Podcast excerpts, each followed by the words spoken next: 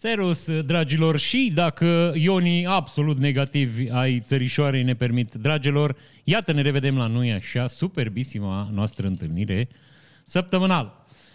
O să începem așa cum bănuiesc că v-ați dat seama cu minunata lansare de robot virtual AI uh, băgat în oglindă la Palatul Victoria de Nea Ionel, știi?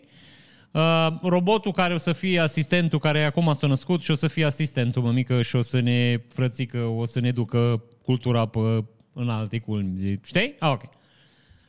Ca să pornim discuția de, știi, de pe niște baze solide. Zic, aș vrea să înțelegeți din start că eu nu sunt potriva tehnologiei și a progresului. Din potrivă, pentru cei care deja știți, sunt un cetățean chiar interesat de tehnologie, mă pasionează, uh, urmăresc, Uh, sunt încântat de progresele pe care le face tehnologia de azi. Nu pot să nu observ că uh, Ion ăsta nostru, robotul, marea realizare a oamenilor de știință români, e o mizerie sinistră.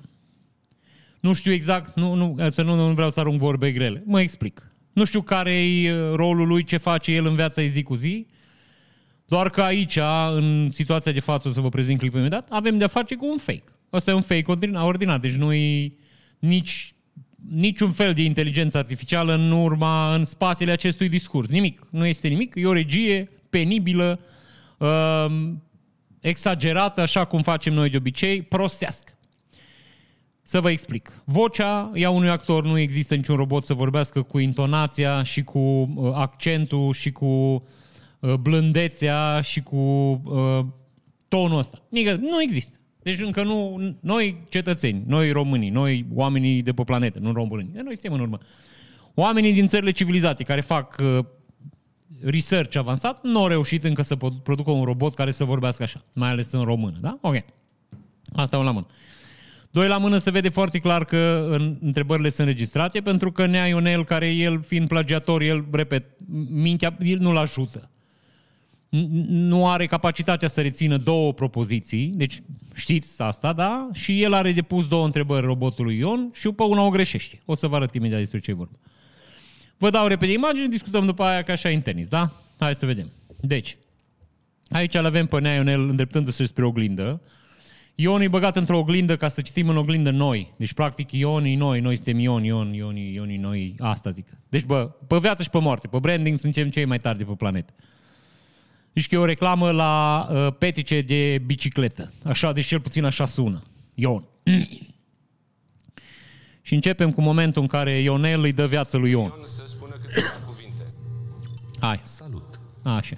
Mi-ați dat viață. Așa. Deci ați înțeles, Ionel l-a născut pe Ion. După ce noi ne tragem ca nație din Decebal și Traian, noi nu avem mamă, acum o nouă naștere din părinți de același sex, iată, Ionel și îl naște pe Ion, asta zic. Deci băiatul, băiatul din oglindă. Bun, hai să continuăm că mai mai mult de lucru. O să încerc să ciuntez minunata realizarea domnului prim-ministru pentru că o să ne taie YouTube-ul imediat macarona ca și ai în tenis. Așa, deci Ion se prezintă, niște vorbe, așa, îl întreabă pe Ionel ce trebuie să știe despre România, da? Deci îl, îl întreabă, mămăică, ce ar trebui să știu eu despre România, da? Și Ionel, băiatul, răspunde așa. Fiți atenți aici. România este o țară frumoasă cu oameni frumoși. Deci Ionel, eu vă repet, Ionel are inteligența unui copil de 3 ani. Deci cam ăsta e nivelul. Deci România e o țară frumoasă cu oameni frumoși. Aici, deci cam ăsta e nivelul, nu Ionel. N-avem, știi? Bun. Și așa... Hai să vedem că mai avem, că nu e așa de... Răz... Îi răspunde robotul, știi? Ai pus botul, ți-a răspuns robotul. Asta zic, am, am înțeles, învăț. Aici trebuia să-i dea cu virgulă, cumva trebuie să ardă procesorul. Dacă era un robot aici, aici îi crăpa ramul. România e o țară frumoasă cu oameni frumoși, exploda și zicea critical error servus. Pleca robotul. Deci își, își, lua, își lua hardul și ieșea pe ușă robotul cu oglindă, așa, târându-se după el, pe jos. Așa, târâș. Asta s-ar fi întâmplat. Am înțeles, învăț. Bun. A. Și vine a doua întrebare pe care trebuie să o pună Nea Ionel. Așa. Așa. Stai așa. Păi stai, stai, stai, că nu, că găsim momentul, nu e bun. Fii atent aici. Să te învețe. Deci întreabă mămica meu, da? Cum pot românii românii să te învețe? Cum pot românii să te învețe? Și robotul, ai pus botul să răspunzi robotul, robotul transformă uh, discursul în text, da? Speech to text, îi zice la noi la țară. Și robotul scrie, cum te pot învăța românii? Asta trebuie să zică Neaionel. Cum te pot învăța românii? Știi? Și Neaionel a zis, cum pot românii să te învețe? El nu a fost, deci el trebuie să rețină două, repet, două propoziții. Hai să mă vedeți așa, că mai bine mă vedeți pe mine, că poate mâncați ceva și vi se face rău. Da. Ionel, neaplagiatorul. Două, două propoziții trebuie să ții minte. România e o țară frumoasă cu oameni frumoși și asta. Cum te pot învăța români? Cum pot românii să te învețe? Ai fost în stare, mămic. Asta e capacitatea ta intelectuală. Tu ești, ești ca peștitorul la gupii. Trei secunde ai. Știi? Atâta, cam asta poți să reții. Deci asta e, asta, asta e primii, asta e omul care conduce țara noastră. Un plagiator care a reușit și și-a blocat peste tot, peste tot, a reușit să-și blocheze lucrarea de, de doctorat, tocmai ca să nu putem să o analizăm, să vedem că e plagiat. Asta, asta, e, asta e, nu știu, cel mai bun om din țară. Înțelegi? Deci dintre noi s-o ales cel mai bun să ne conducă. Ăsta e cel mai bun. Ăsta e omul care ne reprezintă pe toți și are grijă de țara asta. Vă dați seama că suntem pierduți. Deci, efectiv, suntem pierduți, da? Deci cum te pot învăța românii aici? Deci nu vă dau mai departe că nu are rost. Pur și simplu nu are rost că pierdem vremea și vă repet. Mi se face rău. Am și o vârstă, știi? Sunt mai sensibil acum. Nu, nu, nu mai pot. După nici câteva zile, Nea Ion, da? Deci Ion, marele frățică, sistemul, apare, bă, apare compania care l-a creat la televizor. Lume, domne, lucrăm, studiem, facem, AI, rupe. O să fie asistent, românii o să-i trimită cerile lui Ion și Ion îi mâna dreaptă a prim-ministrului. Eu am impresia că trăim în niște universuri paralele așa de Kafka, de, știi? Deci Practic suntem în două lumi total diferite. Ion, Ion e nimic, e zero. La câteva ore după minunat asta apare un clipuleț pe net, da? În care robotul Ion să laudă ce șmecher el și ce știe el să facă și ce poate să facă. Doar că robotul Ion prezintă un filmuleț în care prima imagine asta, adică nu prima imagine, una din imagini, e plagiată de pe site-ul comunii Ciugud, în caz că vă mai amintiți.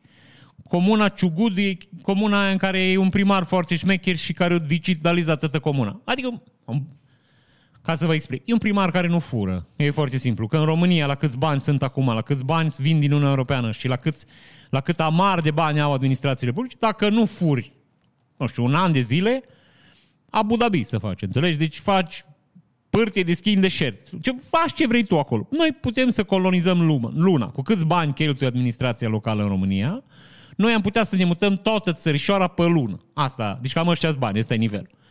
Băiatul ăsta din Ciugut, foarte bun gospodar, cu 3 lei cât are el, că el e comun acolo, nici nu e oraș. Sau nu știu dacă e oraș, habar n-am. El cu bănuții care au primit, cu ce bani au mai luat el fonduri europene, frățic au făcut Las Vegas acolo. Lăsăm asta la o parte, că nu despre asta discutăm aici, da? Deci, avem imaginea furată de Ion. Da? Deci în clipul de prezentare a lui Ion apare imaginea asta care e furată de pe site-ul primăriei din Ciugud. Da? Primarul din Ciugud reacționează, efervescent, cum îi zice la noi în chimie aici, și zice, bă, Ion, uh, ce faci, mămică? Alo, Ionel, vezi, ca și fratele ăsta mai mare, știi? Ca, nu mai știu, angajator, nu știu, colegul, cum mai zic, că dacă e în guvern și Ionel și Ion, nu știu cum, colegi, asta. Vezi că e furată poza. La care uh, Ion răspunde, a, ah, da, păi, voluntarii care au făcut filmul, că eu nu fac filme. păi și atunci, mămică, de ce ne lăudăm că facem filme? De ce ne lăudăm că recunoaștem discursul lui Ionel? De ce ne învățăm? De ce? Nu e o mizerie? Nu e un teatru sinistru? Și tu, deci în țara în care toată lumea plagiază cu un ministru plagiator, tu faci un clip și furi poze de la un băiat de pe net și aia zic, a, dar ne cerem scuze, n-am, adică n-am vrut noi să furăm poze, dar le-am luat de pe YouTube. Ca e, pe YouTube, e frățică, e vestul sălbatic. Fiecare ia ce vrea de acolo, că nu sunt oameni care dețin conținut acolo. Acolo, iar, oamenii, păi, ei, trebuie să înțelegeți un pic contextul, că oamenii sunt obișnuiți ca la bani. Ei bugetari vin, iau banii și împart între ei. Nu interesează ce nevoie au cetățenii. Trebuie bani la spital. Hai mă, terminați cu vizitul. Trebuie la drum. Du-te mă, drumul. Mă. Știi? Deci, e așa și cu operele de, știi, care au drepturi de autor. Păi, Hai să le luăm, dau drepturi de autor. Ei, mă, drepturi de autor, ce români ăștia știu de drepturi de autor? Ce mă vezi? Deci eu luat poza de până? Serios, hai. Bun. Și bineînțeles că primarul Dânciugud, așa cum vă ziceam, mi-a tras de mânică și ei au emis un uh,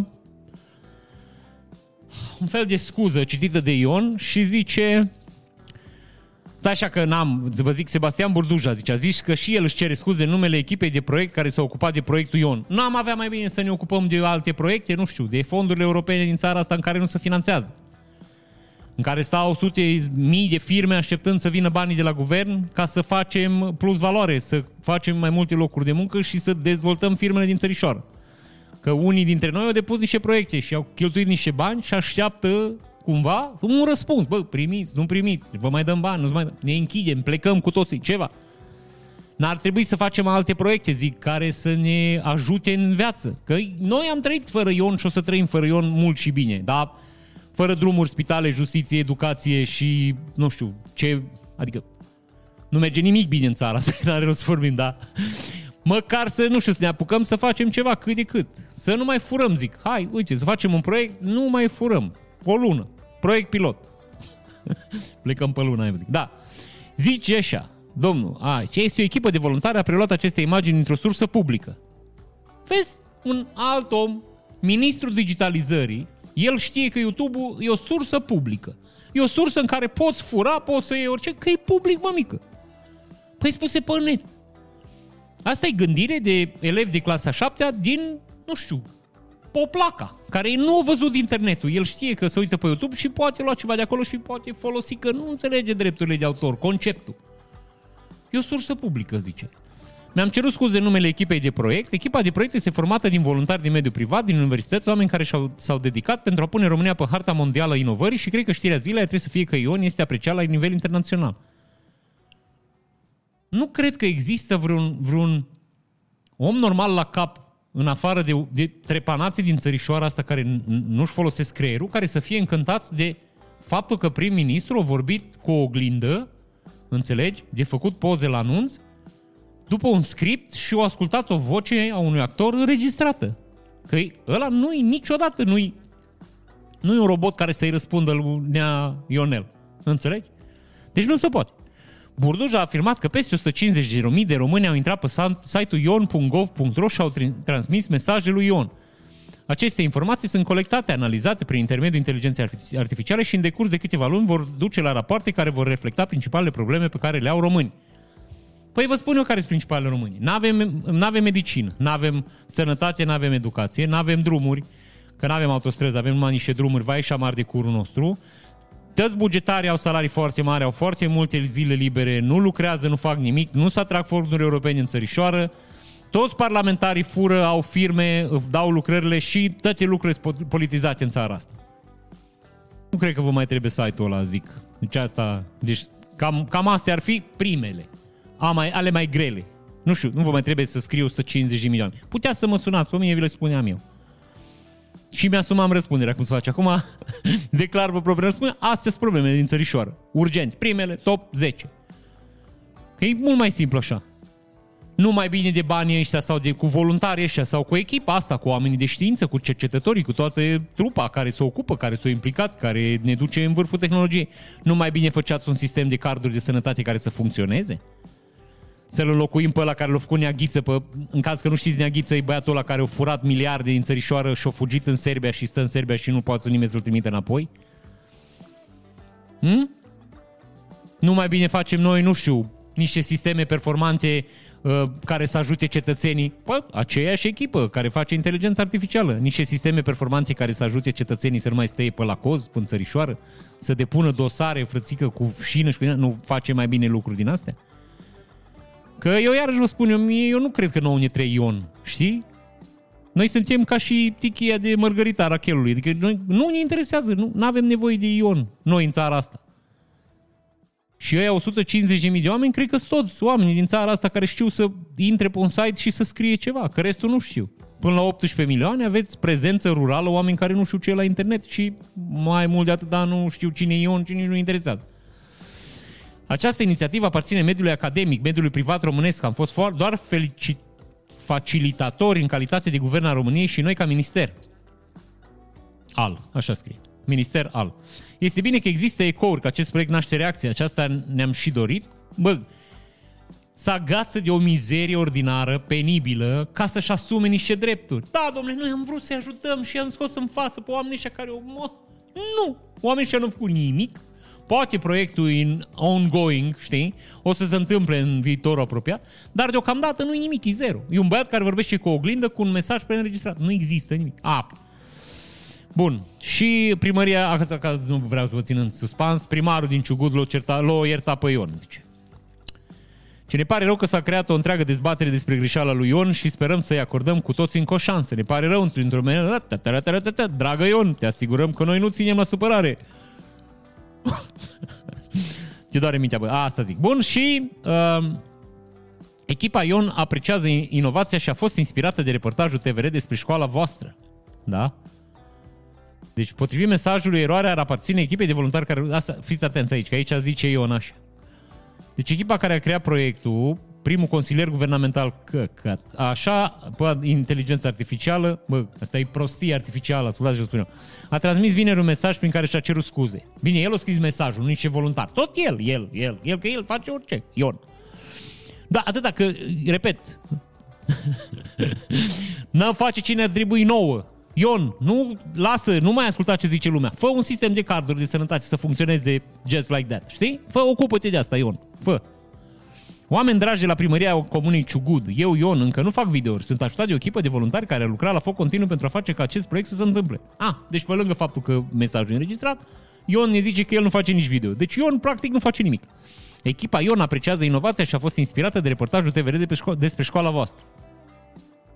Mă, mă dă o dracu, mă. Fix de ciugud, mă. De ce aia care te-o prins că furi, fix de aia ai fost tu inspirat. A, cei de la TVR au fost amabili și au ajutat cu materiale video pentru filmul de prezentare. Imaginea preluată este de pe canalul oficial de YouTube al TVR. Îmi cer scuze pentru situația creată. Am renunțat la imaginea în cauză și vă promit că am învățat din această experiență. În final, vă mulțumesc pentru scrisoare și pentru cele 10 principii. Bun. Bun și încă o veste proastă că, iar zic, veștile proaste la noi în țărișoară vin în calupuri. Nu vin niciodată singure asta. Cred că li fricuță așa. Nea Ion a împlinit, ălalt Ion, ălalt Ion negativ al țărișoarei, a împlinit 93 de ani. Deci Iliescu are 93 de ani, ziua lui de naștere în caz că, nu știu, vreți să sărbătoriți sau ceva. Uh, cred că în 3 martie, n-aș vrea să greșesc. În 3 martie și până una alta să știți că procesul Revoluției în care ar fi trebuit să fie judecat de 30 de ani, uh, o ia din nou de la capăt că Curtea de Apel uh, și-o declina competența. Deci, practic, s-ar putea procesul să se redeschidă din nou, o lălesea până moare Neaili. Deci, până se duce Neailescu, atâta o întind până, știi, să rămână fără obiectul muncii. Cam asta e țărișoara, asta justiția în care avem cu toți încredere. Deci cum? Avem, bă, noi avem, deci oricum toate problemele sunt rezolvate, noi, noi mai trebuia un asistent uh, guvernamental uh, virtual AI ăsta. Și acum l-avem și pe ăsta, frățică, deci suntem absolut împliniți. Practic atâta fericire în țărișoară că am putea să ne sinucidem în masă cu toții. Deci asta, deci nu mai avem ce să mai. Toate spuse la punct, e plictis. Adică n-ai ce să faci, mămică. Toate spuse la punct, nu fură nimeni nimic, că avem educație, învățământ. Bă, e o fericire continuă aici. Asta. Bun. Senatorii, zice, uh, dependenți de jocuri de noroc, pariuri și păcănele. În caz că ați lipsit de pe planetă. că săptămâna asta s-a votat, asta care trecut, s-a votat o lege care reglementează publicitatea la păcănele și pariuri. Jocuri de noroc, cum zice la noi la țară. Acum hai să o luăm un pic și pe a dreaptă, să vorbim puțin și pe, cum să zic eu, să mergem un pic pe mijloc, să nu ducem nici pe partea lor, nici pe partea noastră, să mergem pe linia mediană, cum ar veni. Bisectoarea unghiului, dacă mai țineți minte de la... Oh.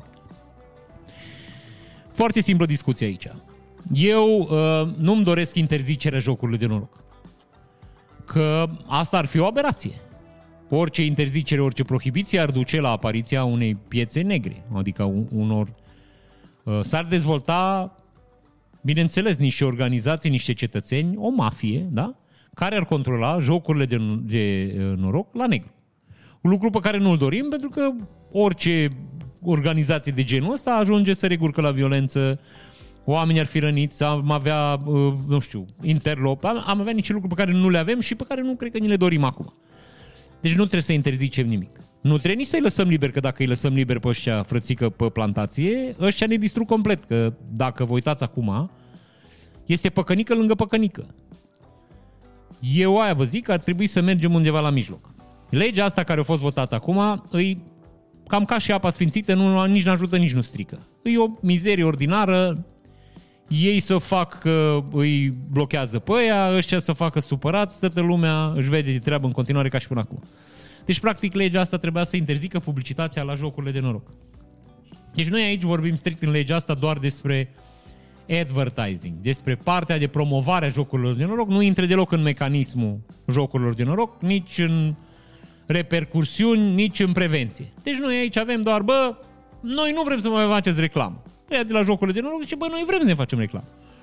Bineînțeles că legea este cum vor ei, că noi trăim într-o țară de oameni corupți și plătiți din buzunarul cetățenilor care au firme și care încasează miliarde de lei în domeniul ăsta. Deci nu trebuie să vă îndoiți de asta niciodată. Acum când am zis că mergem la mijloc, mergem la mijloc ca și idee, ca și uh, așteptări, nu ca și, uh, nu știu cum să vă zic eu, nu că am fi credul noi. Nu. Noi nu suntem proști. Deci noi ne dăm seama că, de exemplu, cei 16 deputați de la PSD care și-au retras semnătura de pe proiect, deci o semnat că de acord și după aia și-au retras semnătura, clar că o, o primi niște bani, că nu s-au trezit de dimineață cumva cuprinși remușcări și acoperiți de sudori. Da, și sudorii s-au ridicat și plecat acasă.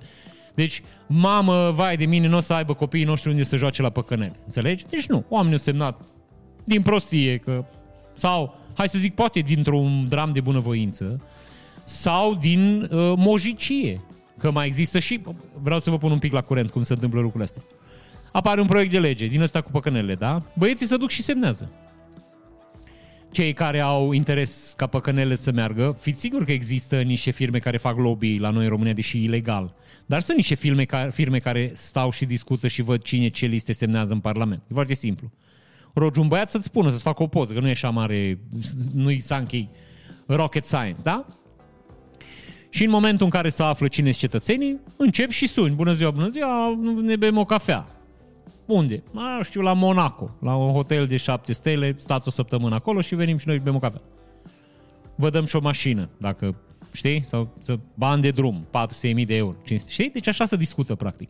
Să știe cine a semnat pentru susținerea proiectului, să convinge prin anumite, bineînțeles. Ăștia de la jocuri de noroc s-au dus că săraci, că n-au bani, că au șapte frați acasă, că le-au tăiat gazul, că n-au lumină și, și atunci senatorii ăștia de la PSD cel puțin și de la PNL nu vă faceți griji, dar li se moaie inima în cumva și zic bine, ok, hai că îmi retrag semnătura. Deci așa funcționează. Deci unii din prostie, alții pur și simplu din uh, jmecherie. Semnează acolo ca să fie sigur că o să-i cheme cineva, că o să-i sune și o să-i întrebe de sănătate. Bun? Deci se depune legea, oamenii, uh, repet, PSD își retrag semnăturile, PNL-ul vine cu uh, mici uh, amendamente. Vă dau un exemplu. Legea zicea să se interzică publicitatea la păcănele. Ceea ce, repet, nu e un lucru rău, nici un lucru foarte bun. E, să zicem o chestie fără, fără de care am putea trăi. Că până la urmă fiind un, un uh, domeniu care se bazează pe adicții, uh, eu zic că funcționează la fel de bine cu reclamă fără reclamă. Și legea zice, bineînțeles după amendamentele unor băieți de la PNL, să se interzică primim, știi, exact ca la Caragiale, dar numai noaptea să fie voie, știi? Deci, de la ora 11 până la 6 dimineața să facem reclamă la păcănele. Zice legea, adică uh, Oficiul Național al Jocurilor de Noroc zice, pă să nu se facă reclame mai mari de 20 de metri pătrați. Vin băieții de la PNL și zic, să nu se facă reclame mai mari de 30 de metri pătrați. Acum, eu nu știu în ce lume trăiți voi, dar o reclamă în 30 de metri pătrați îi, ar fi suficient. Adică, hai că nu mai poți să acoperi un bloc, dar 30 de metri, 3 pe 10, adică înțelegi? E, e o dita mai reclama. Adică nu-i ca și cum, mamă, i-am distrus. N-au, nu-și mai gata, bă, gata, nu mai poți să fac reclamă. Nu. Pur și simplu îi, îi obligăm să-și facă, să fie mai creativ, să-și facă reclame pe suprafețe mai mici, da? Deci, au voie la reclame, da? Au voie și reclamă la televizor, dar numai noaptea. Și cam asta au fost tot. Deci cam, cam la asta ne-am oprit. Uh, eu, de exemplu, aș opri complet uh, teoria cu câștigi. Pentru că ăsta e hucu, că mai ziceau că să nu se afișeze premiile. Mm, mm, ok, nu, asta nu m-ar deranja. Că, frățică, e ca și o, hai să zicem că aici e aceeași, același sistem ca și cu, bă, la, nu știu, la Rompetrol poți să câștigi o mașină. Bine, Ei au, la Rompetrol poți să câștigi o mașină odată la șase luni. Eu n-am aflat niciodată și eu particip de fiecare dată că eu bag benzină din la motorină. Eu n-am aflat niciodată ce am câștigat mașina. N-am primit un mail, n-am văzut un comunicat, nu știu. Zice ce poți să câștigi, avem șase mașini. Ok. După trei luni, ce poți să câștigi o mașină, avem alte mașini. Le-a câștigat cineva, nu le-a mai luat, s-a întâmplat ceva, nu au venit mașinile, ceva. Înțelegi? A. Deci, Rompetrolul are și el, poți să câștigi o mașină, pune o reclamă afară. Aici, când zice poți să câștigi, eu înțeleg că s-ar putea să nici nu câștigă, adică, bine, fiind la Rompetrol îmi dau seama că nu o să câștigi niciodată, da, zic așa ca idee. Înțelegi ce zic? Dar la, la pariurile astea zice, nu, câștigi. Vino aici și câștigi. Ai bonus direct, ai un, un miliard de lei. Este reclama aia, băiatul ăla, Marica, vine cu femeia aia, cu, nu știu, este cântăreața aia, care îmi scapă numele acum. În fine, n-are nicio importanță că nu, repet, nu, nu o rețin nici pentru performanțele artistice, nu o să o rețin nici pentru reclamele astea la păcănele, da? Pac, pac, pac, pac, ăla să umple de cadouri, face și ăla niște gesturi, pac, pac, pac, pac, pac, încep să apară, plouă cu bani, curge aur topit pe șosele, înțelegi? Ă, să răstoarnă cutii de diamante, înțelegi? Deci, frățică, e, o e apulență, deci nu, știi? Înțelegi? Nu se mai poate așa ceva. E opulență, dar știu, dar să zice apulență. Asta zic. Știi ce zic? Deci, e, dintr-o dată nu mai poți să-ți imaginezi ce se întâmplă acolo. Treceți, bă, e prea multă bogăție. Și oamenii care se uită la reclama eu cred că sunt oameni care zic, frățică, eu am nevoie de treaba asta. Deci, dacă mă duc și deschid ușa, mie mi se întâmplă asta. Asta trebuie să fie. Deci dacă ar fi să mă întrebați pe mine, asta aș face, primul lucru. Ok, faceți-vă reclamă la păcănele, dar nu mai aveți voi să spuneți că se câștigă. Pentru că e un joc de noroc în care șansele sunt așa de mici încât nu câștigi. Înțeleg? Și gata. Aia ar fi. Nu, cel puțin pentru mine, ar fi o, o dovadă de seriozitate din partea păcănelor, asta zic. Și doi la mână ar fi, nu știu, o normalizare a relației. Bun. Și aici mai am o problemă, dar am mai povestit despre asta, care cred că nu intră aici. Dar statul român ar trebui să pună mare preț pe prevenție, deci să nu intre oricine și orice acolo și să nu cheltuiască sume de bani care îl pot ruina, asta înțelegi, un la mână, și doi la mână pe tratamentul cetățenilor, că sunt oameni care dezvoltă boli acolo. Sunt oameni care ajung să fie dependenți exact ca și de droguri. Și dacă îi am învățat ceva din... Adică, noi n-am învățat, dar omenirea a învățat ceva din ultima sută de ani că oamenii ăștia au nevoie de ajutor. Nu poți să-i lași să moară în stradă și nici nu poți să-i lași să perpetueze în aceeași greșeală în continuu. Trebuie să-i iei, să-i tratezi. Asta necesită, bineînțeles, niște costuri care trebuie suportate din banii de la păgânel. Deci nu avem alte opțiuni. Nu există cumva un tratament, o, știi, îi dai cu alifie și le trece. Că nu avem baghetă magică în sensul ăsta. Nu, trebuie create programe pentru oamenii care au dependențe de jocuri de noroc, trebuie luați, trebuie tratați, trebuie învățați, trebuie educați, trebuie uh, Uh, monitorizați în așa fel încât să nu mai poată juca la păcănel. Trebuie creat un sistem național care să interzică uh, accesul în săl de joc, interzi, să, să interzică accesul la păcănele online, adică trebuie făcute niște lucruri serioase în privința asta. Bineînțeles că nu o să reușească nimeni să oprească, uh, să înțelegeți, fenomenul ăsta. Și nici n-ar trebui oprit. Eu vă spun că trebuie să existe libertatea oamenilor să joace niște sume la noroc. Trebuie să existe. Asta există de mii de ani. Poate avem noi o genă undeva care ne îndeamnă să jucăm la și să încercăm să riscăm niște bani să câștigăm, dar asta trebuie să fie cu o anumită limită și cu, cum să vă spun eu, uh, până la un anumit nivel, uh, anumită limită și cu un anumit nivel. Ok, înțelegeți ce vreau să vă zic. O sumă de bani, deci trebuie să ai o sumă limitată la o sumă și în momentul în care cineva observă că faci treaba asta prea des, da? Să te oprească. Să te cheme undeva și să, să aveți o discuție, să încerce să te oprească să faci asta sună un pic mai nașpuc așa decât am vrut să sune, că nu e chiar așa de greu, repet, țările din jurul nostru au făcut și noi, din păcate, noi avem problema asta. Românii, noi nu învățăm din ce fac ceilalți. Nu știu, nu înțeleg de ce. Când e atât de simplu doar să te uiți ce fac oamenii din jurul tău și să, să nu mai repeți greșelile lor. Așa cum fac olandezii cu, drog, cu drogurile, dacă vedeți, uitați-vă de câți amar de ani olandezii îi lasă pe oameni să consume droguri. Oamenii să simt bine consumă, să lasă că nu e așa o mare știință, nu există uh, dealer, nu există mafie, nu există industrii uh, subterane, toată lumea la vedere, statul câștigă, înțelegi, consumul de droguri e mai mic decât înainte. Înțelegi ce zic? Nu, noi trebuie să-i băgăm în pușcărie 10 ani. Îl prinde pe un băiat cu două jointuri în buzunar, îl bagă în pușcărie 10 ani. Asta se discută acum. Avem o nouă lege cu drogurile, dacă știți, care e absolut sinistră. Dar eu am impresia că noi trăim în niște, în niște vremuri în care uh, oamenii care ne conduc au ajuns să citească cărți despre prohibiția din America, prima parte. Partea în care încă nu a apărut mafia, știi? Deci în partea în care au ieșit femeile de la biserică în drum, că ele vor să nu mai fie alcool, știi?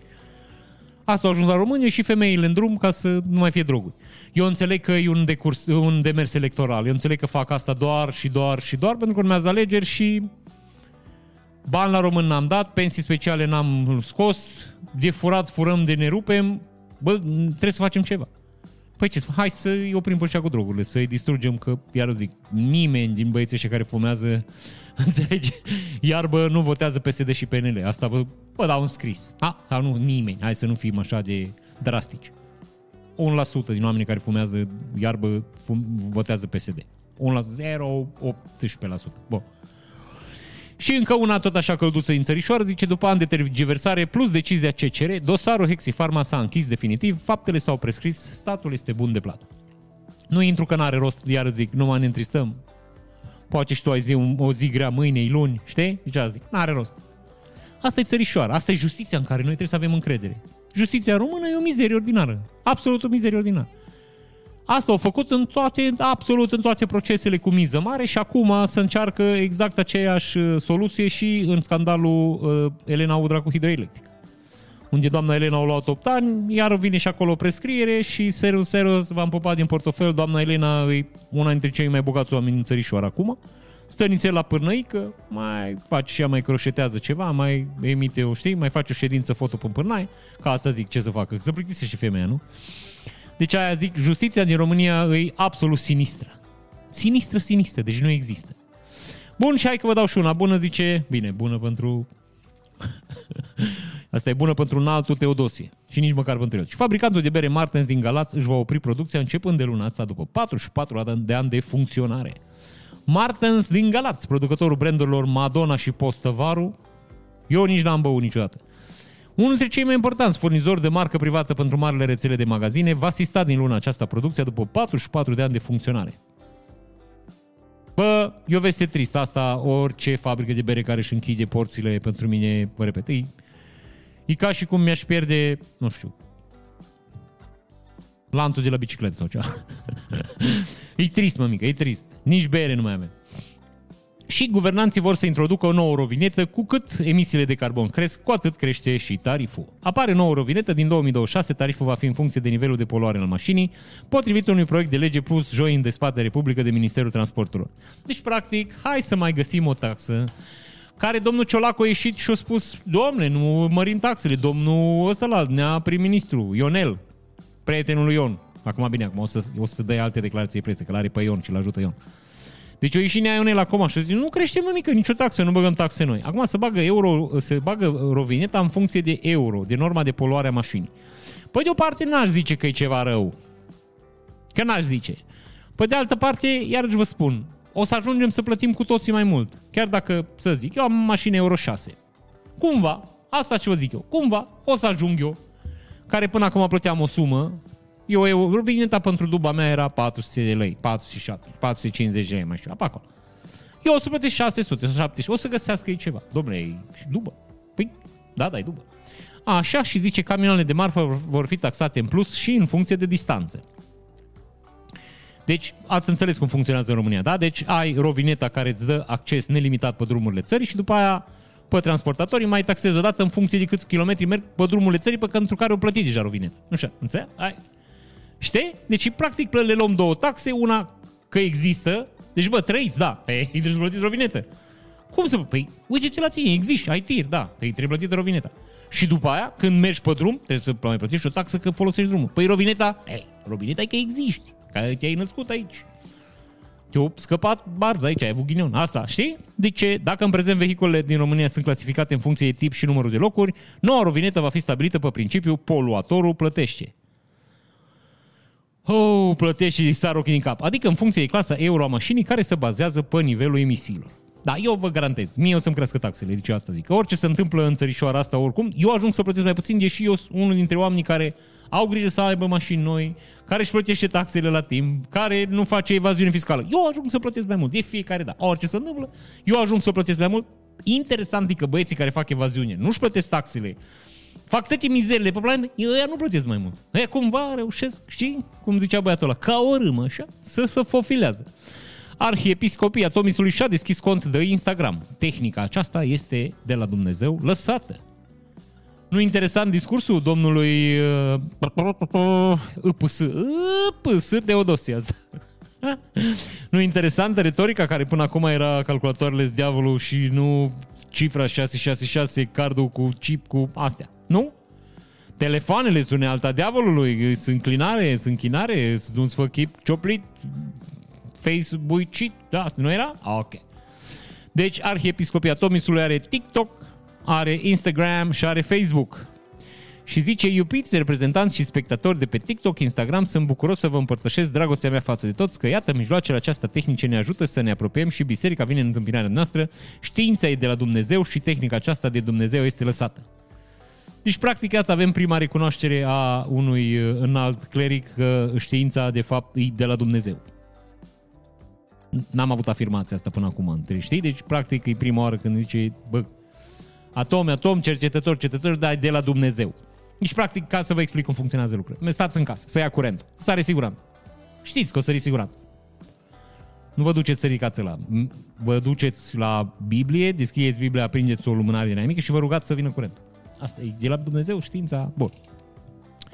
De aceea, iată, vom fi mereu împreună și nu vreau să vă spun altceva decât adevărul, decât mesajele de la Dumnezeu. Deci el primește și el e doar, știi, el e doar mesagerul, el nu... El primește aia, să trezește și aia are un 1. Are aici în colț ochiul, le vede un 1, care are un mesaj nou de la Dumnezeu. Da, el citește și îl... Știi? Căci biserica este a lui Dumnezeu și condusă de el. Da, el de aia încasează bani, că e biserica lui Dumnezeu și el cere bani de la stat și de la babele alea nenorocite care merg în genunchi în jurul bisericii că e Biserica lui Dumnezeu. Și voi sunteți fii ai bisericii, sunteți copiii noștri duhovnicești, vă iubim, de aceea vă vom dărui mereu hrană spirituală. Și voi ne veți dărui banii voștri, practic, asta e. E traducere, eu vă traduc, e traducere instant. Asta, deci asta, în, și în limbajul semnelor. Aceasta este a treia rețea de socializare pe care Arhiepiscopia Tomisului este prezentă după Facebook și TikTok. Așa, bă, am sărit. Și zice așa, un polițist a cerut 300.000 de euro mită de la persoana pe care o închetat pentru evaziune fiscală. Ce a promis în schimbul banilor? Un agent de poliție judiciar din cadrul IGPR, Direcția de Investigare a Criminalității Economice, a fost reținut 24 de ore pentru că ar fi cerut mită 300.000 de euro. Polițistul spune DNA, i-ar fi promis unei persoane cercetate pentru evaziune fiscală și de lapidare că va interveni pentru ca aceasta să scape mai ușor de rigorile legii. În plus, i-ar fi divulgat și informații secrete din dosar și i-ar fi explicat cum urmau să decurgă cercetări. Acum, să vă zic eu ce se întâmplă în țărișoara aici, ca să înțelegeți puțin fenomenul. Un jandarm care cere 300.000 de euro pentru un asemenea proces, în primul rând cere de la un băiat care are, că iar zic, trebuie să face evaziune serioasă să vină la să-și ceară 300.000 de euro, deci aici trebuie să vorbim de niște milioane.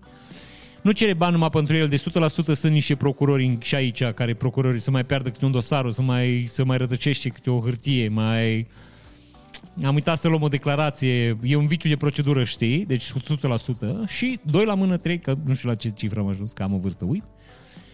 Băiatul ăsta nu e la prima întâmplare, că iar vă zic, când începi, când ești virgin, cum ar veni, când o faci pentru prima oară. Mă refer aici la luareș și dare de mită. Nu cer 300.000 de euro. Adică nu te duci și zici, mie dăm 300.000 de euro, că ți rușine, mă mică. E ca și la sex. Încep mai, știi, mai timid, așa, mai, știi, 10.000, dă mie 2.000, deci, știi? Când ajungi la 300.000, deja ești la next level. Ești uh, Rocco Sifredi al, uh, al evaziunii și al lor și dării de mită. Înțelegi? Ești mai pe șmecherie așa. Deci 300.000 de euro deja e nivel superior, adică e băiatul e în liga înaltă. Liga mare, cum ar veni. Bun, nu comentăm mai mult, l-o prins, l-o... nu o să pățească mare lucru, s-ar putea să lucreze în, lucreze în continuare acolo că se întâmplă asta. N-ați văzut în, în, dacă v-ați uitat, vă recomand să vă uitați în reportajul ăla de la Record, să vedeți cum îi prinde pe băieții în șpagă și după aia îi reangajează căci că n-au angajat. Și băieții sunt în continuare pe aceleași funcții după ce au fost prinși în șpagă. Deci ce să... Asta, că aia, țărișoara asta deja, vă repet, e împărțită între bugetari care fac ceva, vor ei fură și când îi prins, nu se întâmplă nimic nu fac pușcărie, nu. Uitați-vă, primarul din Baia Mare, prins cu șpagă în buzunar, de, bă, se tot amână procesul și el o să primească imediat achitare că să, să prescriu faptul că n-are ce să mai... Deci deja și acum, numai ultima sentință când trebuie să lege, Ultima sentință s-o amâna, cred că ea șase sau șapte oară, fără niciun fel de motiv, nu se știe. Da? Adică să bănuiește, în anumite cercuri să zice că se dă șpagă pentru fiecare lună de libertate, nu știm. Nu știm. Da? Nu putem să emitem asemenea, asemenea afirmații, dar iar vă zic, faptele, știi? Că faptele vorbește, bun.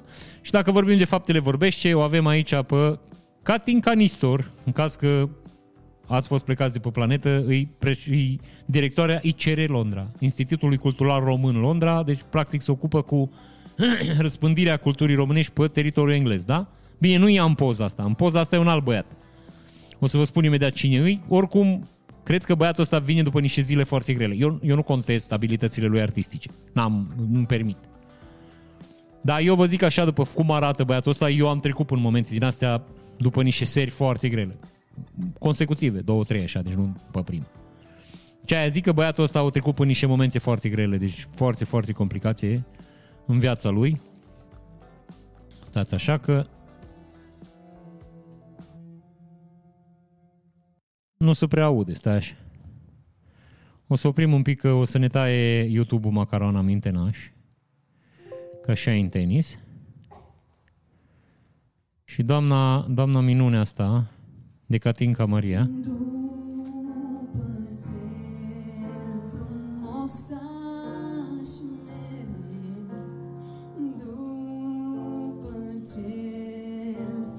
Femeia asta e bolnavă.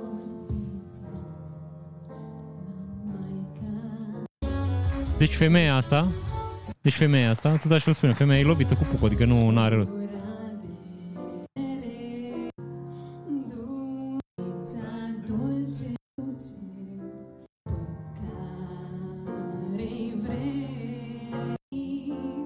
Deci femeia nu are voce. Să oprim un pic să vă explic. Deci, unde au dispărut, mă, uh, eroii din țara asta? Unde au dispărut oamenii aia, mă, serioși, mă, pe care te poți baza, care se ridice în picioare și să zică, femeie, oprește-te, cânți ca o cucuvea sau, și ca un alt animal al pădurii, n-aș vrea să jignesc cucuvelele sau ceva, n-am nimic cu flora și cu fauna, știi? Cânți ca un animal care nu are voce. Asta. Deci nu, nu există, mă, mică. Nu, nu, nu mai avem bărbații de altă dată care spuneau lucrurilor pe nume.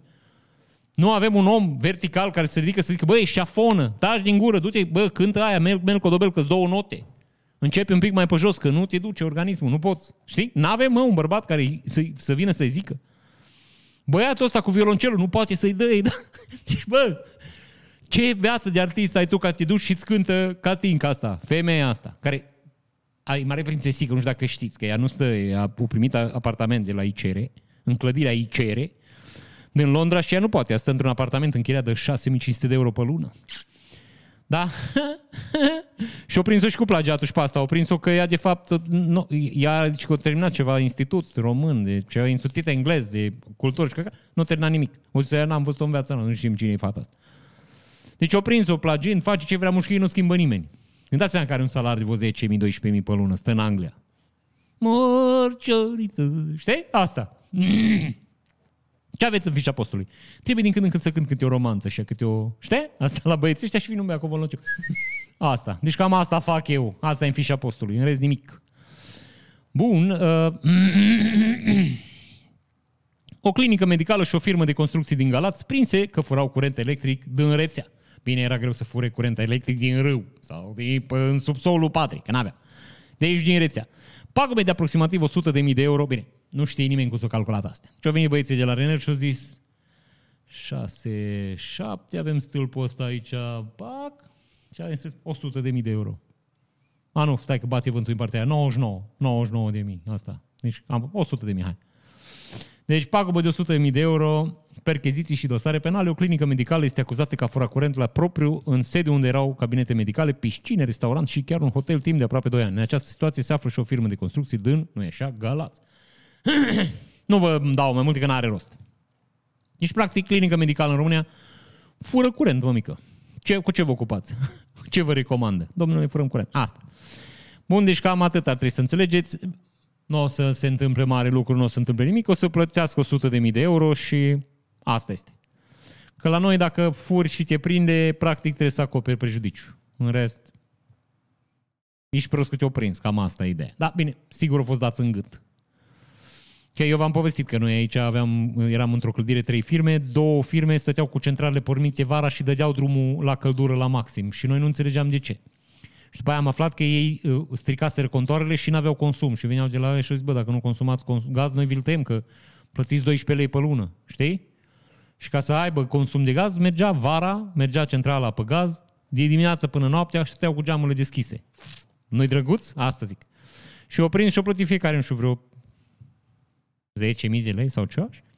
Pus gazul înapoi, toată lumea a fost fericită, schimba contoarele, hai mă, dar are rost să încercăm de atâta lucru, știi? Asta. O clădire de birouri construită în 2009 în România a fost încadrată în clasa de risc seismic 2. Acum, clădirea e nouă, o să vă arăt o poză să vedeți despre ce e vorba, așa arată.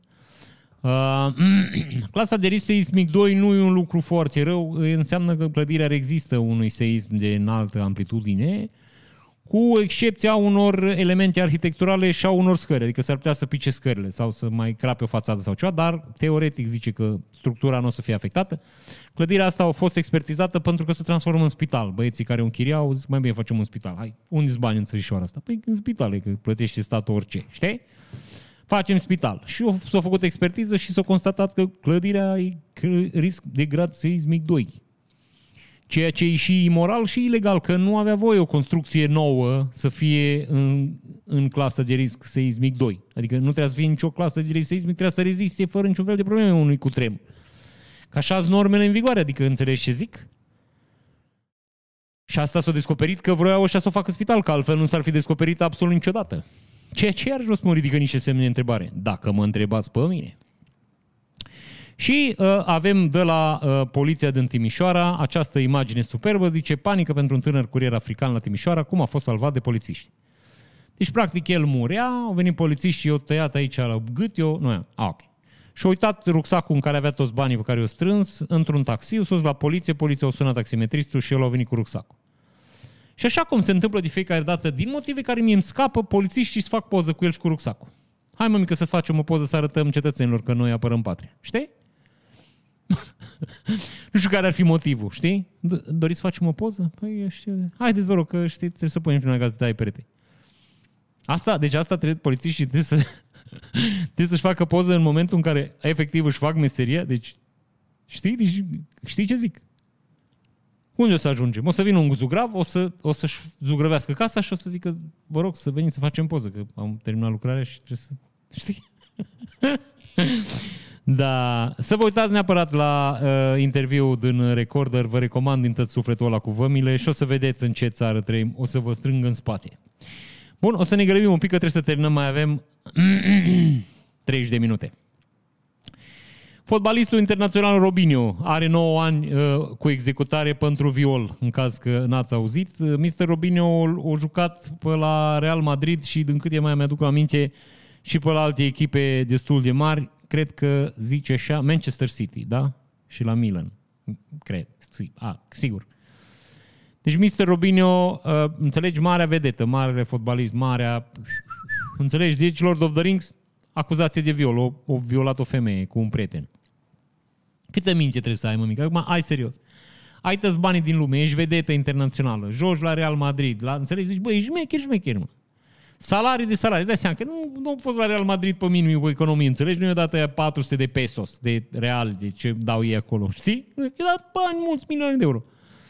Păi la Manchester City când s-a transferat, tot transferat pe 40 de milioane. Adică, înțelegi? Deci era jucător de bază. Și tu te-a pus și violezi femei. N-ai, mă, bă, mică, n-ai 200 de euro să-ți cumperi. Deci, știi? Dacă, dacă nu te ajută organismul, mintea, faima, banii care ai în conturi, mașina, ceva, nu te ajută să-ți câștigi o femeie care să te suporte te-a pus și violezi femei. Mi se pare, frățică, mi se pare strigător la cer. Aia, deci mi se pare absolut incredibil. Așa, una din Kiev, din Ucraina, că nu se putea fără, zice hărțile Kievului nu mai sunt actuale, începând de joi, în contextul în care oficialii orașului s-au angajat într-un efort de a redenumi 95 de străzi și piețe care aveau nume rusești sau sovietice, potrivit primarului capitalei ucrainene, Vitali Klitschko. Străzilor din capitala uh, Ucrainei, ce purtau nume de scriitori ruși din secolul al XIX, precum Alexandru Pușkin, Lev Tolstoi, Anton Cehov, Ivan Turgeniev și Mihai Lermentov, ce nume au frățică ăsta, Lermentov zici că e uh, din ăla de băgat în fund, știi? Alea. Așa, ce e? Iau niște Lermentov, că mă dor șale. Asta. Aceeași soartă tristă a suferit și filozofii comuniști de origine germană, Karl Marx și Friedrich Engels și așa. Și uh, denumirea ale orașelor rusești, Moscova, Rostov, Podon și Magnitogorsk. Și în ciuda faptului că s-a născut la Kiev, numele scriitorului rus Mihail Bulgakov, unul dintre cei mai mari scriitori ai Uniunii Sovietice, a fost de asemenea, nu ieșea, înlăturat. Și uh, majoritatea străzilor din Ucraina poartă acum numele unor eroi uh, ucrainieni căzuți în, în război. Sunt niște clipuri destul de emoționante pe net, n-am cum să vi le arăt că pe YouTube și ne taie macarona. Dar ca idee să rețineți, uh, e foarte faină ideea.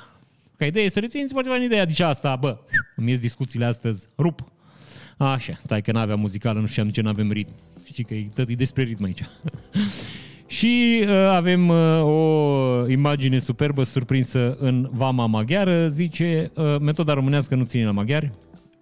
Amendă și sechestru pe ansamblu auto. Avem una mașină care transportă o mașină în spinare și pe o uh, remorcuță mai are, nu e așa, două mașinuțe care, bineînțeles, în caz că nu știți ce e ilegal aici, depășesc greutatea maximă autorizată pe care o poate duce utilajul. Nu știm dacă șoferul permis, permisul șoferului permite, dar permisul șoferului permite. E logic. Dar utilajul e un pic mai greu decât are voie să se întâmple, așa că să sequestrează la maghiar, ceea ce eu zic că e foarte bine. Odată și odată trebuie oprite toate mizerile astea. Pe de altă parte zice, ah, stai așa că nu v-am zis cât o luat amendă, 100 de mii de forinți, deci practic 1300 lei. Bani de o cico. De un cico. Bine, cico în Dubai, dar cico, asta.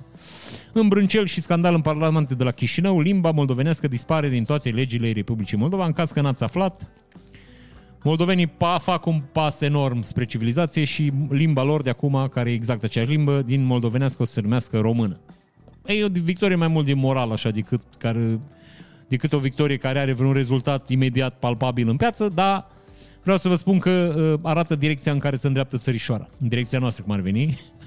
Luați aminte. Uh, cei drăguți că rușii din Parlamentul Moldovei au ieșit la bătaie. Ceea ce, iarăși, vă zic că e destul de interesant așa. Și domnul Lukashenko, în caz că uh, nu știți despre ce vorbim aici, domnul Alexandr Lukashenko, da, uh, președintele sau președintele, tiranul, cetățeanul autoales din Belarus, are întâlniri la nivel înalt cu Xi Jinping. Ceea ce uh, ne face să ne gândim la două lucruri. Primul ar fi că domnul Xi Jinping uh, intenționează să scoată și Belarusul din zona de, de umbră și de neatenție pe care Uniunea Europeană i-o atribuie, știi? Deci, practic, vrea să-i ajute un pic pe ei să iasă la Neumann. Că hai că Rusia se mai descurcă, dar Belarusul nu prea. Și doi la mână, lucru care zic eu că e mult mai interesant, e uh, faptul că scoate Belarusul puțin din zona de influență rusă, adică s-ar putea să vedem în continuare Belarusul ca fiind o țară independentă, hmm, semi-independentă, condusă de un nebun până la urmă, dar totuși nu o țară ocupată de ruși, că asta să preconiza în viitorul apropiat, să preconiza că Rusia o să absorbă Republica Belarus. Și bănesc că domnul ăsta din Belarus să opune. Și, dacă tot vorbim, în 1 martie de ziua femeii, în, role, în Rusia să interzice așa. Teams, Discord, WhatsApp, Telegram, Snapchat, Skype, Viber și WeChat. Deci, practic, în acest moment, în Rusia mai poți comunica cu prietenii tăi cu avioane de hârtie. Era o melodie. Știi? Asta. Bun, și cam atât și din știrile internaționale. Mai avem ceva, dar nu vi le citesc pentru că suntem, vă repet, în criză de timp. O să vă dau repede știrile awesome, care sunt absolut awesome. Și o să începem cu aceasta. Și zice că în antichitate uh, cetățenii din Imperiul Otoman care pavau străzi făceau astfel de pietricele în care se aduna apă, care apă putea fi băută de păsărele și de animalele sălbatice. Deci, practic, acum 73.000 de ani oamenii făceau lucrul ăsta, să gândeau la animalele, era zic neînsuflețite, dar suflețite, și Adică nu că nu, animalele n-au suflet, așa Sau n-au, nu fac păcate, nu știu cum era. Era ceva asta, nu știu, îmi scapă mie că eu știți că nu sunt băiat religios. Da? Deci să gândeau la animalele, nu e așa, năpăstuite de soartă. Și o să vă arăt acum o imagine care mie mi s-a părut destul de interesantă, adică, nu, bun, dacă vedem aici, clar mi s-a părut interesantă. Și o să vedeți aici cum arată interiorul unui Rolls-Royce Phantom, da? Cam așa ceva arătau Rolls-Royce-urile pe vremea aia. Am nu știu cât erau de road safety, adică știi, nu știu câte uh, stele în cap aveau pe planetățică, dar dacă vă uitați atent, cam cât o garsonieră așa, știi? Deci e mai mare decât garsoniera aia din Cluj, garsoniera aia mică din Cluj, știi? Eu vă spun că am fost la o expoziție Rolls-Royce, am fost la un muzeu BMW și la parter era expoziție Rolls-Royce și într-adevăr uh, Rolls-Royce-urile doamnei uh, chiar ce decedă uh, marea regina Angliei, știi? Era să zic fă, da, nu, nu-mi permit. A reginei Angliei, Rolls-Royce-ul reginei Angliei, uh, aia vă zic, era de mărimea unei garsoniere inclusiv la, la înălțime. Adică era în așa fel făcut încât uh, femeia, majestatea sa cum ar veni, nu s-a plecat când intra în mașină că nu era considerat uh, la nivelul așteptărilor. Adică ea trebuia să intre, cum veni, țanțoș așa, știi? Cu fruncea sus, trebuia să intre în mașină, nu trebuia să plece. Și mașinile alea erau frățioare, deci vă repet, cât o garsonieră, adică nu era... Stai că mai am o poză. Nu asta. Asta e un bat. Asta. Deci aici e și bancheta din spate. Deci așa arată. Da. Nu-i rău, nu? Asta zic. Bine, bănesc că trebuie să ai 400 de mii țărani ca să-ți permiți o asemenea mașină. Și știți că am vorbit despre blocul ăla din Ucraina pe care l-au reparat băieții mai repede decât l-au spart rușii. Și ne-a trimis domnul Tudor Vlad pe grup uh, această, această gifă. Că m-am gândit că poate fi și la feminin, da? Care arată în halul ăsta și aici o să vedeți cum în timp real, timp de 9 secunde, cum s-a fost să reconstrui blocul. Uite cum l-a spart complet. Deci a demontat toată partea asta care a fost afectată de explozie, o pus alta, l-a zugrăvit, l-a tencuit și l-a, nu e așa, izolat. Da. Deci treaba se întâmplă destul de repede, adică nu, vă dați seama că războiul a început de un an la voi, la noi aici, la ei. Și l-a bombardat blocul, l-a făcut înapoi. Fac asta o paralelă că la noi aici în Baia Mare izolează un bloc de un an jumate. Adică pun polistiren pe fața și nu gata încă. Și ăștia au demontat blocul, l-au dus, l-au curățat, l-au dus înapoi, l-au făcut înapoi, știi? L-au izolat înapoi și e gata. Și noi n-am reușit să izolăm blocul. A, așa e în tenis. Și avem aici o imagine uh, dintr-un automobil care făcea reclamă la uh, gumele Goodyear. Ce vedeți în spațiile dânsului este un cauciuc pentru avioane. Deci, practic, așa își făceau reclamă pe vremuri brandurile care produceau cauciucuri. Și mă refer la cauciucuri aici. Bun. Și o veste bună, avem un câine care a fost scos de sub dărâmături după 23 de zile. Un fel de husky așa, un metis de husky, că nu seamănă chiar cu husky. Uh, absolut emoționant așa, dacă e să mă întrebați pe mine, eu repet, orice sufletel care scapă, și într-o asemenea situație merită atenția și gândurile noastre bune. Bun? Și mai avem două lucruri care o să vă absolut dă viața peste cap. Unul dintre ele e acesta și zice așa. Bă, poate tu ești băiat șmecher. Cool cum ar veni. Eu vă traduc pe româneștea mea, da? Și zice, dar niciodată nu o să fie atât de cool ca și Benedict Cumberbatch, care își cumpără revista cu Doctor Strange, revista de comics, îmbrăcat ca și Doctor Strange. Și adevărul că n-ai cum să fii mai tare de atâta. Nici n-ai, mă, mică, cum. E indiferent. Nici Ion nu poate să fie mai tare care își cumpără lucrarea de diplomă plagiată a lui Ionel. Nu poți să fii. Deci aia, nu poți să fii mai tare ca asta. Și ultimul, și absolut ultimul, lucru care vă repet, o să vă dă peste cap, e o poză păstată de un băiat într-un grup de tâmplari. Nu știu dacă l-a făcut el, că zice că e de vânzare, dar nu știu dacă l-a făcut sau nu. Uh, dar, vă repet, o să vă dă lumea peste cap. Și un șah care se poate ține în poziție verticală și în care poți să joci fără niciun fel de problemă șah ca și pe un șah normal. Vă repet, nu știu dacă l-a făcut el, nu știu dacă e ideea lui. Dacă se întâmplă asta, omul e un absolut geniu și merită toate, bă, tot aprecierea noastră. Foarte tare. S-ar putea să-l fi luat de pe Pinterest, că la noi în România cam toate lucrurile care se întâmplă în piață sunt din pe Pinterest, da, bă, chiar și așa, bravo lui, cinste lui, cinste lui, tâmplarul lui. Bun, am terminat și știrile astea. Urmează să vă dau știrile informal. De data asta o să dau un pic mai încet, să nu vă deranjăm, că am avut reclamații. Informal. S-ar putea să fie tare și așa, nu știu. Asta zic. Hai să dăm aici pe informal. Bă, logo, muzică, Doamne Dumnezeule, emisiunea asta e incredibilă.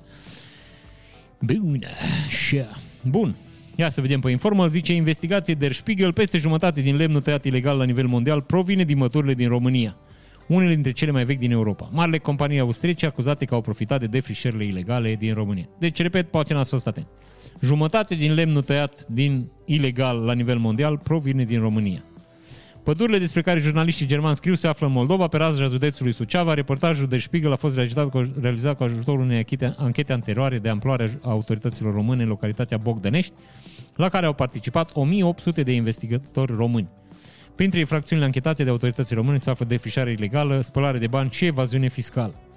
În cadrul anchetei autorităților române, despre care scrie publicația română, au fost vizate și marile companii austriece din Uniunea Zice, este una dintre cele mai importante, bla, bla, cu o cifră de afaceri, 11.000 de angajați. Der Spiegel scrie că firma din, filarea din Rădăuța companiei Eger este localizată la mică distanță de fabrica celelalte mari companii austriece din industrie, HS Timber, care în 2015 s-a aflat în centrul unui scandal privind prelucrarea de lemn provenit din defrișări ilegale.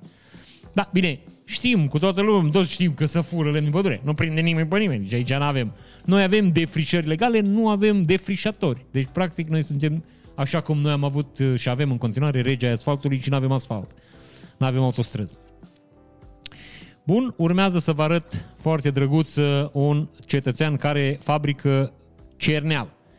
Ce vedeți voi în imaginea asta? Îs batoane de cerneală cu care se face caligrafie în Japonia și așa cum bănuiesc că deja știți, tot ce fac japonezii ce ajunge la nivel de artă, în caz că vă amintiți, era o discuție cu un cetățean, Tasu avea un fel de restaurant și vindea orez cu, nu știu, cu, nu știu, cu sare sau cea, nu știu, ceva orez. No. Și fiul lui o, o, o fiert orezul timp de 25 de ani. Deci aia a, a fost examenul lui. După 25 de ani l lăsat să treacă la etapa următoare. Deci, practic, a avut nevoie de 25 de ani să învețe să fiarbă orezul. Ceea ce, iar, mi se pare foarte tare. Bine, prostește, dar tare. Bun, uh, și aici arată un baton din ăsta de cineală, prețurile uh, variază între 1000 și 2000 de dolari. În caz că vă întrebați din ce să face uh, batonul de cerneală ăsta cu care scriu băieții ăștia, deci ăsta e băiatul care deja le face, dar o să vă dau pe repede înainte aici. Iată din ce se face batonul de cerneală. Sunt niște lămpi, da, care au un fitil special dintr-o hârtie specială ca să ardă și lămpile astea produc o funigine. În caz că vedeți băiatul ăsta e în țara funiginii acolo, vedeți? Și acum curăță funiginea pe care o lasă lămpile astea pe niște vase, da? Vedeți astea sfitile de care ziceam. Deci ea și curăță funiginea aia din vasele respective, adună funiginea aia și după aia o montează cum ar veni, stați așa că dau mai departe, cu gelatină de uh, producție animală. Și rezultă o mâzgă. Iată, aceasta, băiatul ăsta e șeful la mâzgă, da? El e șeful la măcinat și la amestecat mâzga. Pe care o macină cu mânuțele și cu piciorușele. Deci, practic, toate organele. Cred numai cu ficatul nu freacă. Deci, în restul freacă cu tot ce se poate freca. Era undeva și cu picioarele. Hai, mămică, dă fă din picioare, cumva, hai. Hagi. Așa, bun. Deci să faci așa, o toarnă în niște formulețe, o bate cu ciocănelul, uite la el, pic, pic, pic, pic, pic da? O bate cu ciocanel, o face formulițe. Formulițele se le pune după aia în romeguș, ca să nu să, că dacă se o sucă dintr-o dată, crapă. Și se o sucă pe parcursul între 2 și 4 ani. Și zice că, vă repet, un baton din ăsta costă mii, dar voi nu vedeți nimic, numai eu văd. Deci aia ziceam, băiatul cu piciorușele asta, zic, iată. Piciorușe, așa, și cu mânuțele. Pac, pac, pac, cu mânuțele, aici. Hai, tăie să cu mânuțele, asta. Mânuțele, mămică. Aici cu mânuțele, vezi? Așa, mânuțele și piciorușele asta, cu toate organele, cum vă ziceam, toate extremitățile. Mai puțin aia la care vă gândiți voi acum, da? Deci se usucă foarte fain în rumeguș, pac, pac, pac, pac, și după aia se dă la băiat. Băiat ăsta, băiatul ăsta e caligraf. Ăsta dă 1000 de dolari pe o bucată de cerneală și scrie aceste minunate semne pe hârtie. Absolut incredibil. Da, era ideea că vroiam să, deci adică pe mine mă interesa fenomenul din ce e făcută cerneala. Pentru mine aia a fost și de aia am ajuns să vă filmulețul ăsta. Nu m-am imaginat niciodată că o fac din funigine și o produc la nivelul ăsta industrial. Adică fac ard știi, ard atât amar de ulei ca să fac un pic de funigine pe care mii de dolari. Asta, excelent. De ce roșii uh, hangarele astea la, știi, magazinele astea, Barnes, asta zic, la americani și zice așa. Pe vremuri, ca să nu se întâmple nasoale cu lemnul, să punea ulei de in amestecat cu rugină. Că uleiul de in, dacă știți, uleiul de in încet, încet intră în fibra lemnului, rugina rămânea la suprafață și proteja lemnul de intemperii și de mucegaiuri, bube, mucegaiuri și noroaie. Și de aia toate barnurile astea, toate hambarele astea erau roșii. Păreau roșii, erau practic feruginite. Acum să vopsez roșii ca să respecte aceste, această tradiție. Bun, uh, în 1932 Brazilia nu și-a permis să trimită uh, olimpicii la Olimpiadă, așa că le-a dat un vapor în, încărcat cu cafea și oamenii se opreau din port în port și vindeau cafeaua ca să poată să ajungă, nu e așa, la Olimpiadă. Foarte drăguț. Așa. Și zice, Ford vrea să producă mașini care se blochează singure dacă șoferul nu-și plătește rațiile, întâi pică GPS-ul, aerul condiționat și radio Așa. Asta nu o să funcționeze în România, că românii merg fără GPS, fără radio, fără aer condiționat și fără frâne. Deci românii, pe ei nu-i deranjează că mașina lor nu are frâne. Sunt mașini în România care nu merg cu, la, la revizii cu ani. Deci nu cu ani, cu, nu ani de Agenția Națională de Integritate.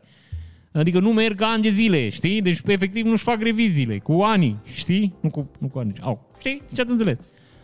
Românul, deci el nu are nevoie de nimic. Dacă mașina merge dintr-un punct A în punct B, nu-i trebuie căldură, nu-i trebuie răcit, nu-i trebuie confort, nu-i trebuie radio, nu-i trebuie scaun, nu-i trebuie nimic. Deci ar trebui firma Ford să vină să-ți iei roșii, roțile de la mașină până la urmă. Că zice la un moment dat că mașina se o să încuie singure și dacă nu ești atent, pleacă singure. Să reposedează ele cum ar veni dacă nu-ți plătești ratele. Știi? Ți fluieră și pleacă. M-am dus. Tutu, hai că te-am bubat. Mă duc în concediu. Și, iată, o descoperire a oamenilor de știință zice că clanțele făcute din bronz se dezinfectează automat, ele însele, singure cum ar veni, în aproximativ 8 ore, uh, prin fenomenul numit oligodinamică. Oligodinamică, de fapt, e un, un uh, fenomen prin care metalele uh, emit niște ioni care sunt toxici pentru animalele vii, în special pentru bacterii. Uh, se întâmplă cu bronzul, mai mult datorită cuprului din bronz și se întâmplă foarte bine, știți, cu argintul. Știți că orice apă ținută într-un vas de argint sau tacămurile de argint, bacteriile, uh, practic, uh, le repugnă și mor ceea ce e iarăși un lucru foarte bun. Și iată, am terminat și uh, rubrica minunată de Informal. Nu vă mai dau un Informal, că 5 și poate tare. Și vă dau în continuare uh, știrile uh, funny. So, you're so funny. Și avem în felul următor un clipuleț în care vina principală a unui cățel care blochează circulația. Hei, și vina meu, mon frère, stați așa, eu vreau să opresc sunetul. Asta zic și faci un băiat un flick-flack. Hai să mai vedem o dată. Deci, cățelul, mașină oprită, ta hopa, pac, aterizare, frumos, țucăhara necher. Asta zic. 7, nota 7 pentru aterizare. Ne mai uităm o dată că nu putem să ne sătărăm niciodată. Cum au ajuns în spatele mașinii? Că el mergea pe lângă. Hopa, asta zic. Ai văzut cum i-a sărit, cum i-a sărit bocancii? Bun. Hai să purcede mai departe. Avem, iată, pălitura crâncenă, ă, practic zice domnul Adrian Zelmec, zi, zice, s-a dat reset la internet, a apărut langoșul oltenesc.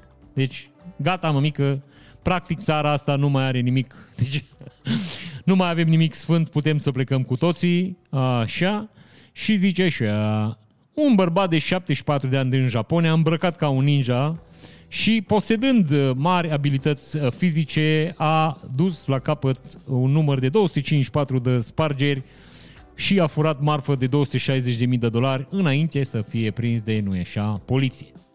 Și iată că ninja există și să mișcă între noi. Există și sunt așa. Avem iată această imagine absolut superbă și zice și aici e zice absolut logic, deci bă, incredibil. Și zice așa, Prietenul meu din West Virginia și-a cumpărat de la Harbor Freight, care e un magazin de scule, un pistol de vopsit. Și acum vopsește și mașini. Și dacă ai nevoie de un custom job, de, o, de o, un job așa personalizat, uh, lucrează foarte ieftin. Și aici avem uh, duba Ford pe care și-o vopsit-o, care arată foarte bine, vopsit și cauciucurile și tot. Și în imaginea aleatorat avem și interiorul, și motorul, și câinele. Și eu zic câinele, mă. Aia zic, cel mai bun de pe planetă. Zică, bun, avem o imagine, noi am găsit-o la domnul Dan Roșu, nu știu cine o produs-o pe internet, dar e absolut superbă.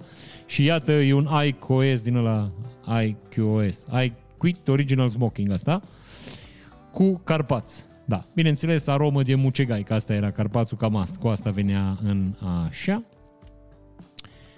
Și avem un clipuleț, uh, înainte să vi-l arăt, vreau să vă avertizez că s-ar putea conține imagini care vă pot afecta emoțional. Este un băiat care la un moment dat dispare, nu știm ce se întâmplă cu el. S-ar putea să se întâmple chestii nasoale, s-ar putea să nu, da? Eu o să vă arăt totuși imaginea, vă repet, dacă sunteți băieți sensibili, abțineți-vă, nu vă uitați, da? Deci în spatele mașinii este există o motocicletă de pe care niște băieți lansează artifice. Iată. Pac. Vezi? Pac, artifica. Da? Și la un moment dat să băiatul, înțelegi, pleacă, să ridică la cer. Nu știm ce s-a întâmplat. Îi, dacă vă uitați, pare că e acolo, șezând în fund. Știi? Deci a, a, vă mai arăt o dată. Da? Deci cam asta e, iată, artifica. Aia zic. nu știu dacă e de râs asta, zic că nu știm dacă o păți ceva. Repet, după ce se limpezește fumul, pare că omul șede acolo și dă din mână, explică celorlalți cam despre ce e vorba în propoziție. Nu știu dacă ați văzut. Eu, deci eu habar n-am dacă butoanele astea funcționează vreodată. Iată, artifica. A treia oară că e cu noroc. Hai, hop, și repet.